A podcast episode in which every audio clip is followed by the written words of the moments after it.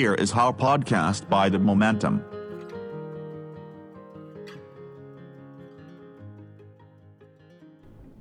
สวัสดีครับกลับมาพบกับ Here is How by The Momentum กับผมโตมอนสุขปรีชาอีกครั้งนะครับสำหรับในตอนนี้เนี่ยอยากชวนคุณมาคุยถึงเรื่องของเพื่อนนะครับคำถามที่อยากจะถามก็คือคุณเคยมีเพื่อนที่หายไปจากชีวิตไหมครับบางคนเนี่ยบอกว่าเวลาคบใครเป็นมิตรสหายแล้วเนี่ยนะครับมิตรภาพของฉันเนี่ยจะต้องดำรงคงอยู่ไปชั่วฟ้าดินสลายนะครับแต่ในความเป็นจริงแล้วเนี่ยความเป็นเพื่อนมีอายุขัยของมันอยู่นะครับแต่ว่าจะมียังไงเนี่ยเดี๋ยวมาติดตามกันครับ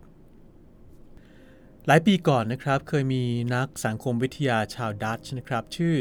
เจอรัลโมเลนฮอร์สนะครับจากมหาวิทยาลัยอูทรีคนะครับได้ทดลองแล้วก็สำรวจเรื่องราวของมิตรภาพของคนส่วนใหญ่นะครับเขาพบว่า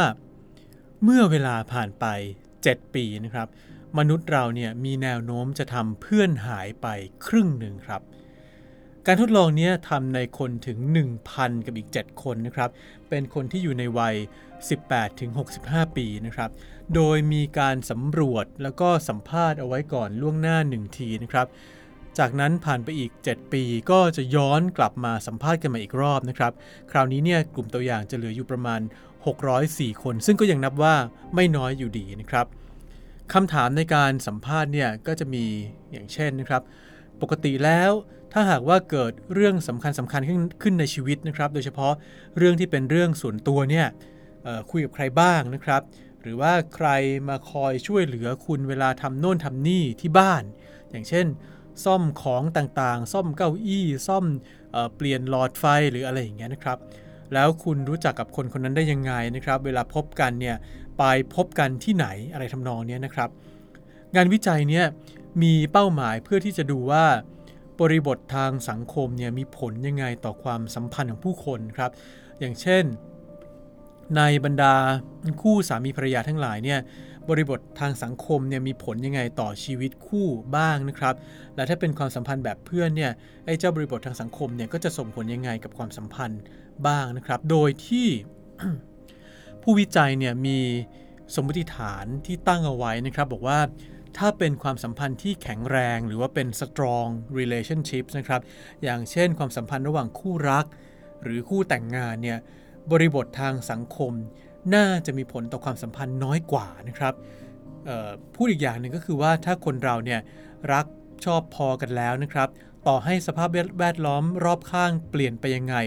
ก็ไม่ควรจะทำให้ความสัมพันธ์นั้นเปลี่ยนไปได้นะครับไม่เหมือนความสัมพันธ์ประเภทที่อ่อนแออย่างเช่นความสัมพันธ์ระหว่างเพื่อนหรือว่าคนรู้จักซึ่งอันนี้เรียกว่าเป็น weak relationships นะครับแต่ปรากฏว่าผลลัพธ์ที่ได้เนี่ยที่น่าสนใจมากกว่าเรื่องของ strong หรือว่า weak relationships ก็คือเรื่องความสัมพันธ์ของเพื่อนนะครับเพราะว่าเขาพบว่าเมื่อเวลาผ่านไปราวเจ็ดปีเนี่ยคนเราจะทำเพื่อนหายไปประมาณครึ่งหนึ่งนะครับโดยที่การทำเพื่อนหายเนี่ยแม้ว่าส่วนหนึ่งจะเป็นการเกิดขึ้นโดยที่ตั้งใจอย่างเช่น เอ่อ เลิกคบกันไปทะเลาะกันจนเลิกคบอะไรอย่างเงี้ยนะครับแต่ส่วนใหญ่แล้วเนี่ยเพื่อนที่หายไปไม่ได้เกิดจากความตั้งใจนะครับเขาพบว่าเครือข่ายทางสังคมที่เกิดขึ้นเนี่ยหลักๆแล้วมันไม่ได้ก่อตัวขึ้นมาบนทางเลือกของเราเองนั่นก็คือเราไม่ได้เลือกที่จะเจอคนนั้นคนนี้หรือว่าคบคนนั้นคนนี้เป็นเพื่อนอย่างเช่นไปทำงานในที่ทำงานอันนึงเนี่ยนะครับแล้วก็มีเพื่อนร่วมงานที่สนิทกันจนกระทั่งกลายเป็นเพื่อนแล้วก็อาจจะอยากจะคบหาสมาคมกันต่อไปแต่ถ้าหากว่าเงื่อนไขทางสังคมมันเปลี่ยนอย่างเช่นเราลาออกจากงานหรือว่าเพื่อนลาออกจากงานเนี่ยมันก็จะทำให้การคบหากันเนี่ยมันค่อยๆห่างออกไปนะครับเพราะฉะนั้นเนี่ยมันกลายเป็นบริบททางสังคมหรือว่าเงื่อนไขทางสังคมต่างๆต่างหากนะครับที่เป็นตัวกำหนดว่าเราจะได้คบกันต่อเป็นเพื่อนหรือเปล่านะครับ โดยทางเลือกเนี่ยจะถูกกำกับโดยโอกาสที่จะได้พบกันนะครับมันก็เหมือนกับที่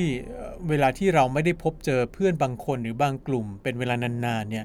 ความสัมพันธ์ก็มักจะห่างหายกันไปโดยไม่รู้ตัวนะครับกว่าจะมารู้ตัวอีกทีนึงก็คือ เพื่อนเราเนี่ยหายไปแล้วครึ่งหนึ่งนะครับแต่นั้นก็ไม่ได้แปลว่าเราจะไม่มีเพื่อนใหม่นะครับเพราะว่าในช่วงเวลาเจ็ดปีที่ว่าเนี่ยเราก็จะสร้างเพื่อนใหม่ขึ้นมาทดแทนเพื่อนที่สูญหายไปเรื่อยๆด้วยเหมือนกันนะครับเพราะว่าก็จะมีกฎอีกอันหนึ่งที่บอกว่ามนุษย์เราเนี่ยจะแวดล้อมอยู่ด้วยคนที่เรามีปฏิสัมพันธ์ด้วยประมาณหนึ่งร้อยห้าสิบคนนะครับทีนี้คำถามที่หลายคนอาจจะสงสัยก็คือว่าเฮ้ยแล้วแล้วเราเนี่ยสร้างเพื่อนขึ้นมาจากอะไรนะครับเรื่องนี้มีงานวิจัยอีกอันหนึ่งของมหาวิทยาลัยเพนซิลเวเนียนะครับมารองรับเป็นงานวิจัยของปีเตอร์เดอร์ซิโอลีนะครับแล้วก็โรเบิร์ตเคิร์ชบาร์นนะครับซึ่งเขาตั้งทฤษฎีที่บอกว่าที่จริงแล้วเนี่ยเพื่อนเนี่ยก็คือพันธมิตรของเรานะครับเป็นพันธมิตรที่จะมาร่วม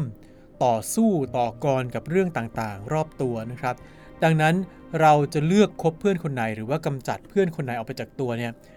ก็ขึ้นอยู่กับกลไกการรู้คิดนะครับหรือว่า cognitive mechanism นะครับที่มีเป้าหมายอยู่ตรงการสร้างกลุ่มสนับสนุนหรือว่า support group ในแบบที่พร้อมใช้งานเขาใช้คำว่า ready made นะครับพร้อมใช้งานกับอะไรกับความขัดแย้งในสถานการณ์หนึ่งหนึ่งเพราะฉะนั้นไอ้ความเป็นเพื่อนที่ว่าเนี่ยถ้าเกิดว่าเชื่อตามงานวิจัยเนี่ยก็คือมันขึ้นอยู่กับ cognitive mechanism หรือว่ากระบวนการความคิดของเราในสมองเนี่ยที่มันมันวางเป้าหมายเอาไว้ลับๆว่าเฮ้ยเราจะเลือกใครมาเป็นเพื่อนเราก็คือคนที่จะต้องมาสนับสนุนเราหรือว่าคิดอะไรบางอย่างแบบเดียวกับเราแล้วจะได้ร่วมมือกันเนี่ยไปต่อสู้กับความขัดแย้งในสถานการณ์หนึ่งหนึ่งนะครับเพราะฉะนั้นความเป็นเพื่อนนี่เลยไม่เหมือนกับเวลาที่เราจะไปจีบใครหรือว่าคบใครเป็นแฟนอันนั้นก็คืออาจจะเห็นรูปร่างหน้าตาหรือเห็นนิสัยแล้วเราก็เข้าไปหาเขาโดยที่มันไม่ได้มีไม่ต้องมามีเรื่องของความขัดแย้งบริบทอื่นๆในในสังคมแวดล้อมที่เข้ามาเกี่ยวข้องด้วยก็เป็นไปได้นะครับแต่ความเป็นเพื่อนเนี่ยส่วนใหญ่เนี่ยมักจะเกิดขึ้นเมื่อมีสิ่งที่เป็นปฏิปักษ์ร่วมกันนะครับหรือว่าเรียกเรียกได้ว่าเป็นสิ่งที่เป็นศัตรูร่วมก็ได้อย่างเช่นสมมุติว่าเรามีเป็นเพื่อนสนิทกับคนที่อยู่ในทีมฟุตบอลเดียวกันอย่างเงี้ยครับเพราะว่าเรามีศัตรูร่วมก็คือทีมฝ่ายตรงข้ามอะไรแบบเนี้ยนะครับแล้วถ้าหากว่าเราเล่นฟุตบอลในในกลุ่มแบบสลับกันไปกันกันมาเนี่ยเราก็อาจจะสร้างความเป็นเพื่อนที่แน่นแฟนขึ้นมาได้เพราะว่าเราจะเริ่มมีศัตรูร่วมกันเป็นบางช่วงบางขณะแล้วมันทำให้เราเห็นนิสัยใจคอของกันและกันมากขึ้นอะไรอย่างเงี้ยนะครับแต่ว่าเคิร์ชบาร์เนี่ยบอกว่าไอ้เจ้าความเป็นปฏิปักษ์หรือว่าสิ่งที่เป็นศัตรูร่วมกับเราเนี่ยนะครับ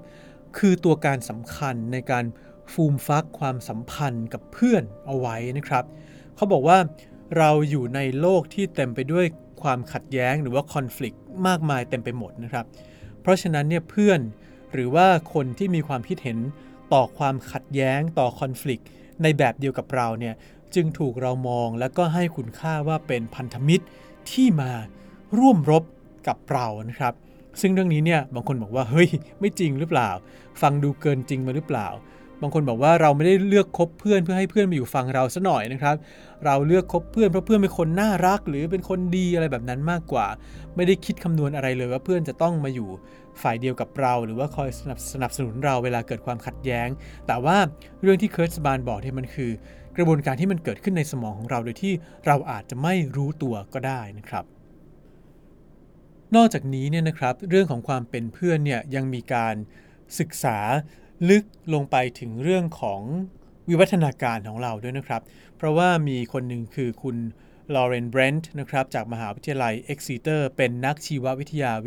วิวัฒนาการเนี่ยนะครับก็อธิบายเอาไว้บอกว่าเรื่องของเพื่อนเนี่ยมันเป็นเรื่องที่ฝังลึกอยู่ในวิวัฒนาการของมนุษย์เลยทีเดียวนะครับเขามีการทดลองให้อาสาสมัครเนี่ยทำเรื่องที่คิดว่าตัวเองอยู่ในภาวะเสี่ยงอย่างเช่นลุกขึ้นไปพูดต่อหน้าที่ชุมนุมชนนะครับเขาบอกว่าถ้าพูดถ้าขณะที่พูดอยู่เนี่ย